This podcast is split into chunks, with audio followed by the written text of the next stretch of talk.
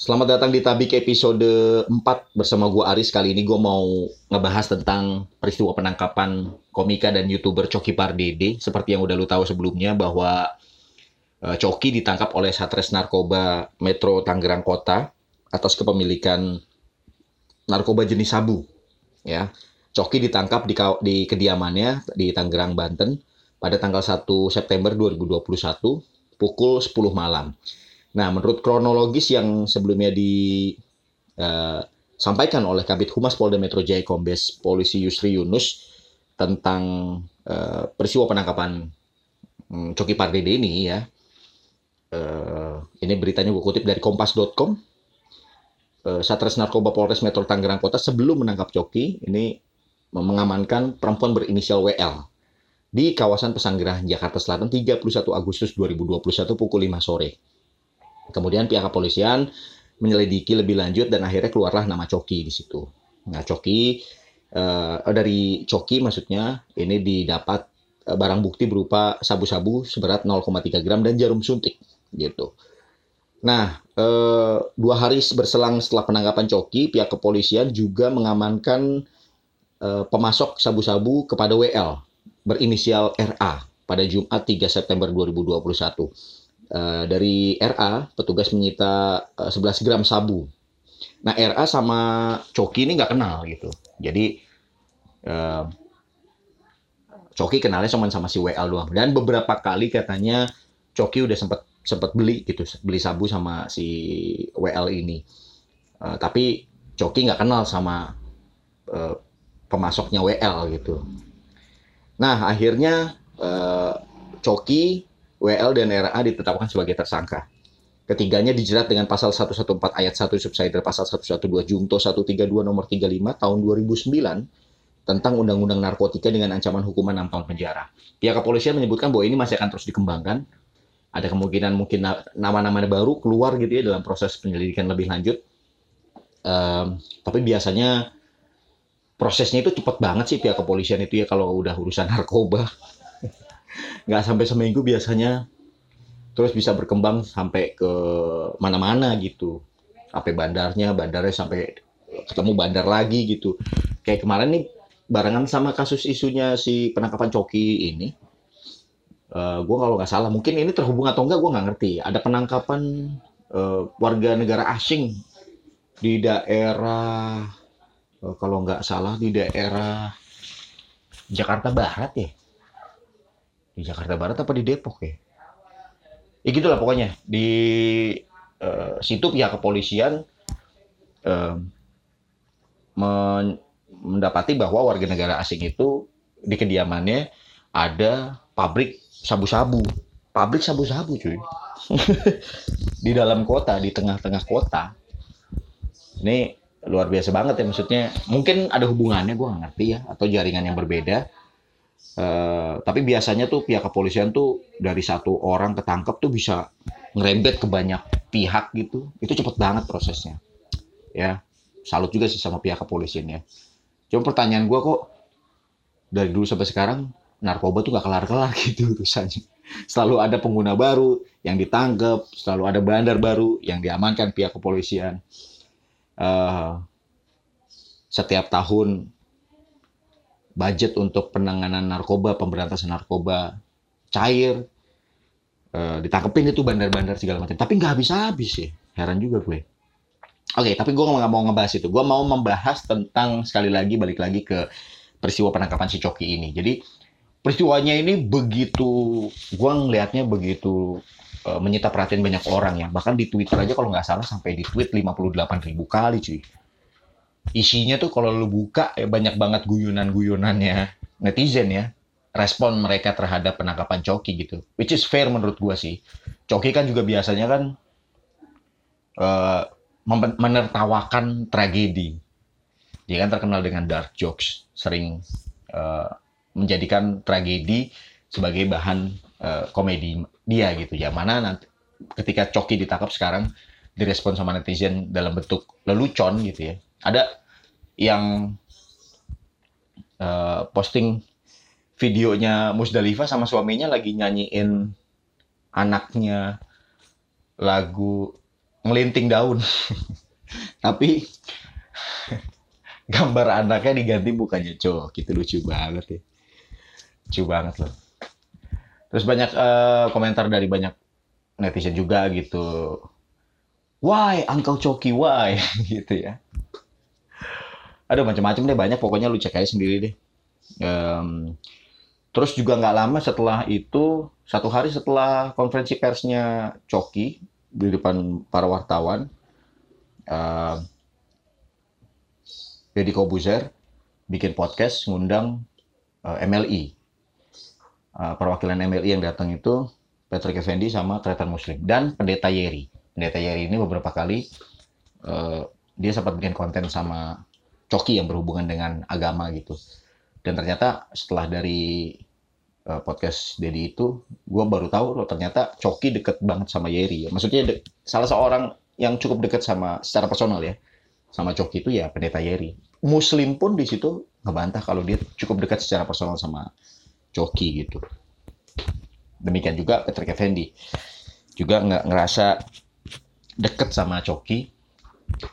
Uh, tapi dari obrolan itu gue nangkep banyak hal. Uh, di situ kan dibahas ya. Mungkin oke okay ya kalau sebagai bentuk pengembangan satu obrolan gitu ya, sampai ke mana-mana ngebahasnya. Uh, jadi Om Deddy sempat tanya juga tentang isu apakah emang Coki gay gitu, karena seperti yang lo ketahui bahwa pada saat penangkapan Coki di videonya itu polisinya sempat bilang e, Coki lagi nonton video bokep cowok katanya. Akhirnya banyak orang yang nyebulin emang Coki gay segala macam gitu ya. Uh, eh, MLI nggak mau berkomentar gitu. Entah karena mungkin eh, nggak uh, tahu atau gimana ya. Tapi gue pikir sih betul juga ngapain diumbar-umbar atau ngapain dibahas hal, hal seperti itu gitu ya. Nah itulah poin gue. Uh, membahas tentang personal orang gitu ya, ketika orang tersebut ketahuan pakai narkoba, itu bukan sesuatu yang menurut gue uh, perlu dibahas gitu. Misalnya lu punya teman ke gap, terus jadi bahan obrolan tuh teman-teman lu di tongkrongan lu. Ya pantas dia pakai narkoba, dia orangnya begitu sih. Dia bukan begini, di keluarganya juga berantakan. Hubungan sama teman-teman juga nggak bagus dia antisosial segala macam gitu karena menurut gue penggunaan narkoba itu nggak terhubung dengan masalah-masalah uh, orang tersebut gitu ya yeah. Sekarang logikanya aja dia pakai narkoba karena emang dia pengen pakai narkoba itu gitu loh. Dia punya akses dia punya uang untuk pakai narkoba itu. Nggak ada hubungannya sama dia punya masalah psikologis katakanlah begitu. Lu cari aja lu cari di internet. Lu googling. Nggak ada hubungannya antara masalah gangguan mental dengan penggunaan narkoba. Nggak ada sama sekali. Kalau mungkin narkoba nge-trigger satu gejala gangguan mental tertentu mungkin ya. Ada banyak sih artikelnya gue pernah temuin. Tapi itu juga lagi diteliti terus. Katanya pemakaian narkoba terhubung sama skizo. Tapi nggak ada bukti bahwa orang pakai narkoba itu karena punya masalah lingkungan gitu loh. Atau punya masalah secara mental secara psikologis gitu. Nggak ada nggak ada. Gue gua gua bergaul sama banyak teman-teman gue yang memang pakai narkoba uh, dan nggak ada indikasi mereka punya masalah yang akhirnya nge-trigger mereka untuk pakai narkoba. Nggak ada. Murni karena emang dia pengen make terus juga punya uang. Kebanyakan sih karena pengen karena karena pengen make dan punya uang ya. Uh, terus uh, banyak yang bilang juga bahwa uh, Patrick Effendi bilang katanya dia bersyukur kalau Coki akhirnya ketangkep gitu uh, karena dia sendiri nggak tahu gimana caranya untuk uh, Coki supaya berhenti segala macam. Hmm, gue agak skeptis sih dengan hal ini ya. Gue agak skeptis karena udah banyak buktinya juga. Banyak orang pakai narkoba ke gap sama polisi, udah kenapa-napa gitu uh, make tetap make gitu malah hidupnya lebih hancur gitu lebih berantakan gue udah banyak teman-teman yang setelah masuk penjara hidupnya berantakan uh, ada yang akhirnya terjerumus sampai uh, dagang tadinya cuma make gue punya cerita jadi ini ada temennya temen gue ya, temennya temen gue. Dia pernah cerita kalau dia pernah jualan narkoba setelah dia ditangkap sama pihak kepolisian atas pemakaian narkoba. Tadinya dia pemakai dan bukan pemakai berat. Dan nggak sampai penjara sih, cuma direhab. Tapi di rehab itu kan dia ketemu sama banyak orang, pemakai-pemakai juga gitu. Ada yang bandar. Nah, eh, terus kenal nih sama sama bandar-bandar kan. Keluar rehab, dia duitnya habis nggak punya uang lah. Jadi ceritanya dia pada saat itu ketangkapnya ketika datang ke Jakarta. Ketangkapnya di Jakarta. Dia tapi sebenarnya domisili bukan di Jakarta. Dia domisilinya di luar kota. Dia lagi main ke Jakarta. Uh, terus ketangkap uh, karena penggunaan narkoba. Yang ditangkap sebenarnya temennya. Ada dia di situ. Dia dia ke, kena kena istilahnya kena embed lah gitu ya. Kena kena imbas gitu akhirnya ditangkap juga tapi dia rehab temennya masuk penjara terus keluar dari rehab dia nggak punya uang untuk balik ke kampungnya. Nah eh, temennya ingat bahwa eh sorry dia ingat bahwa temennya pernah mesen bahwa masih ada barang di rumahnya. Dan temennya secara langsung minta tolong sama dia. Kalau udah lu keluar rehab tolong jualin barang itu ya buat modal gue di penjara sama sisanya buat anak gue katanya. Akhirnya dijual sama dia tuh, keluar dari rehab, bukannya malah sembuh pakai narkoba, uh, malah dagang. kalau gue kalau gue inget-inget ya nih orang nih gaya orangnya kan gayanya kan ngondek-ngondek gitu ya. Lo kalau ngeliat dia kayaknya uh, ah masa sih dia pakai narkoba, masa sih dia jualan narkoba gitu. Tapi itu kenyataannya gitu karena uh, dia ditangkap gara-gara narkoba, kelar lah kerjanya hilang, dia nggak punya duit buat pulang. Akhirnya dia manfaatin satu-satunya cara untuk bisa dapat uang ya dengan jualan narkoba. Akhirnya dia jualan narkoba. Tadinya dia nggak make itu, nggak make sabu, karena eh, jadi ada anggapan kalau lu pengen jualan sabu, lu pakai juga tuh sabunya supaya uh, sebagai alibi gitu ya, supaya lu nggak dianggap sebagai pengedar, lu dianggapnya sebagai pemakai karena uh, nanti pada saat proses penyelidikan gitu kalau lu urinnya negatif tapi barang lu punya barang lu dianggapnya pengedar gitu. Sebaliknya kalau misalnya lu urin lu negatif, eh urin urin lu ya urin lu positif gitu ya. Lu punya barang uh, asumsinya lu make gitu, make aja nggak ngejualin gitu. Lu bisa berargumentasi bahwa gue nggak jualan. Ini bukan nih ya, ini bukan bukan tips and trick ya lu jangan tiru ya maksudnya.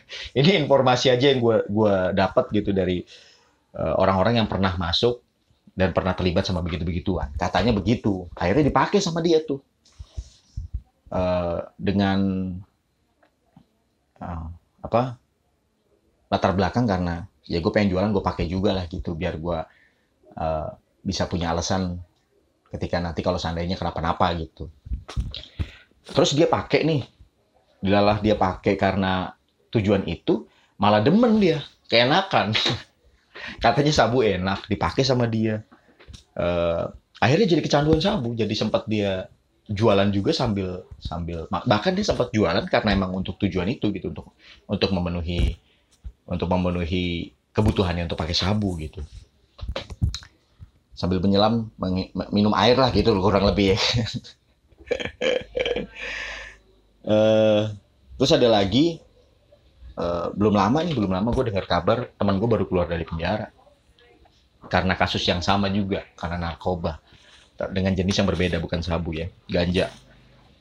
Uh, hancur kan rusak tuh berantakan urusannya urusan hidupnya kerjaannya hilang segala macam terus juga uh, dia kehilangan kepercayaan dari orang-orang terdekatnya gitu, entah istrinya atau mungkin uh, saudara-saudaranya atau teman atau kliennya segala macam. Artinya dia keluar dari penjara, dia mulai lagi dari nol kehidupannya. Akhirnya cara yang paling uh, dekat pada saat itu untuk mengembalikan kondisi perekonomiannya setelah dia di penjara gitu karena duitnya habis segala macam uh, ya dengan jualan lagi gitu karena itu yang dia tahu dan lubangnya ada channelnya ada pasarnya dia tahu gitu. jadi gue agak skeptis kalau dibilang bahwa orang ditangkap karena narkoba, terus sekonyong-konyong sembuh gitu dari penggunaannya, dari adiksinya. Yang direhab aja kadang-kadang nggak nggak kenapa-napa, keluar dari rehab nggak lama habis itu make lagi dan itu udah banyak buktinya. Jadi problemnya gue pikir bukan tentang uh, apa bukan tentang penggunaannya dia terhadap narkoba ya adiksinya dia terhadap narkoba tapi juga tentang konsekuensi hukum yang ditanggung oleh pengguna narkoba ketika ketangkap sama pihak kepolisian. Apakah itu bisa ngedorong orang untuk jadi sembuh jadi takut gitu ya sama narkoba nggak mau main-main lagi sama narkoba atau malah jadi lebih buruk gitu. Malah jadi rusak hidup orang. Kedua bukti itu ada kedua bukti itu ada. Uh, tapi bukan berarti uh, apa premisnya itu benar gitu. Maksud gue uh, berarti lu bilang kalau hukum di Indonesia nggak berjalan dong. Maksudnya nggak nggak bisa bikin orang tuh sembuh dari dari adiksi narkoba atau bikin orang tuh jadi kapok gitu untuk main-main sama narkoba. Nggak juga, nggak juga. Nggak juga. Bisa jadi dia sembuh, bisa jadi dia tobat, bisa jadi sebaliknya juga gitu. Artinya masih perlu masih perlu terus untuk di, di dikritisi, masih terus untuk masih perlu untuk terus di uh, apa istilahnya di kaji lagi lah tentang hukum penanganan narko apa eh, undang-undang narkoba ini. Dan hukum yang bisa membuat orang itu uh, uh, di, di di penjara ataupun juga direhab karena penggunaan narkoba. Termasuk juga rehab ya. Rehab juga kayaknya perlu dikritisi, dikritisi, dikritisi terus gitu. Sebenarnya rehab tuh kayak gimana sih gitu? Karena orang juga nggak tahu sebenarnya rehab narkoba tuh kayak apa apa benar-benar efektif atau enggak gitu loh untuk bikin orang tuh jadi sembuh dari penggunaan narkoba. Kayak begitu. Poin gua tentang uh, pengguna narkoba ya dan sampai dengan saat ini uh, gua masih menganggap narkoba kadang-kadang kadang-kadang bahaya dari orang yang pakai narkoba tuh bukan cuma narkobanya tapi juga konsekuensi hukum yang harus ditanggung sama si orang yang pakai narkoba itu. Jadi main aman aja lah. Nggak usah pakai sama sekali cuy. Ngapain lah ya? Udah sober aja sober forever gitu maksudnya. Nggak usah coba-coba gitu nggak usah uh, makai-makai yang kayak begituan gitu. Tapi juga gue uh, nggak mau terkesan kayak BNN ya. Kalau emang itu pilihan lu enjoy responsibly cuy. Ya. Lu uh, harus tahu resikonya lu harus tanggung akibatnya kalau lu emang bersikukuh ya untuk pakai begituan untuk main main narkoba. Thank you udah dengerin Tabik episode 4 kali ini. Sampai jumpa di episode berikutnya. Tetap sehat buat lu semuanya. Sampai jumpa.